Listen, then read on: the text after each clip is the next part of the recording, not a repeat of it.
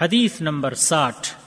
عن ابي مسعود البدري رضي الله عنه عن النبي صلى الله عليه وسلم قال ان المسلم اذا انفق على اهله نفقه وهو يحتسبها كانت له صدقه صحیح مسلم حدیث نمبر اڑتالیس ایک ہزار دو اور صحیح بخاری حدیث نمبر پچپن اور حدیث کے الفاظ مسلم کے ہیں۔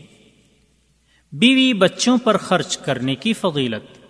ابو مسعود بدری رضی اللہ تعالی عنہ نبی اکرم صلی اللہ علیہ وسلم سے روایت کرتے ہیں کہ آپ نے فرمایا، مسلمان جب اپنے اہل و عیال پر خرچ کرتا ہے اور اس سے ثواب کی امید رکھتا ہے، تو وہ اس کے لیے صدقہ ہو جاتا ہے۔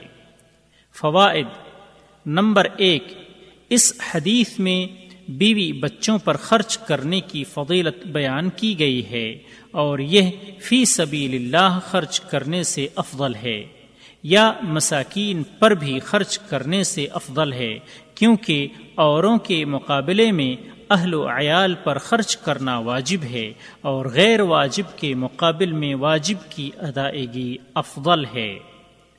نمبر دو، حدیث میں وارد لفظ احتساب کا معنی ہے حصول اجر و ثواب کی نیت اور حدیث میں صدقہ سے مراد ثواب ہے۔ اور احتساب کا طریقہ یہ ہے کہ ایک مسلمان یہ یاد رکھے کہ بیوی بچوں پر خرچ کرنا اس پر واجب ہے۔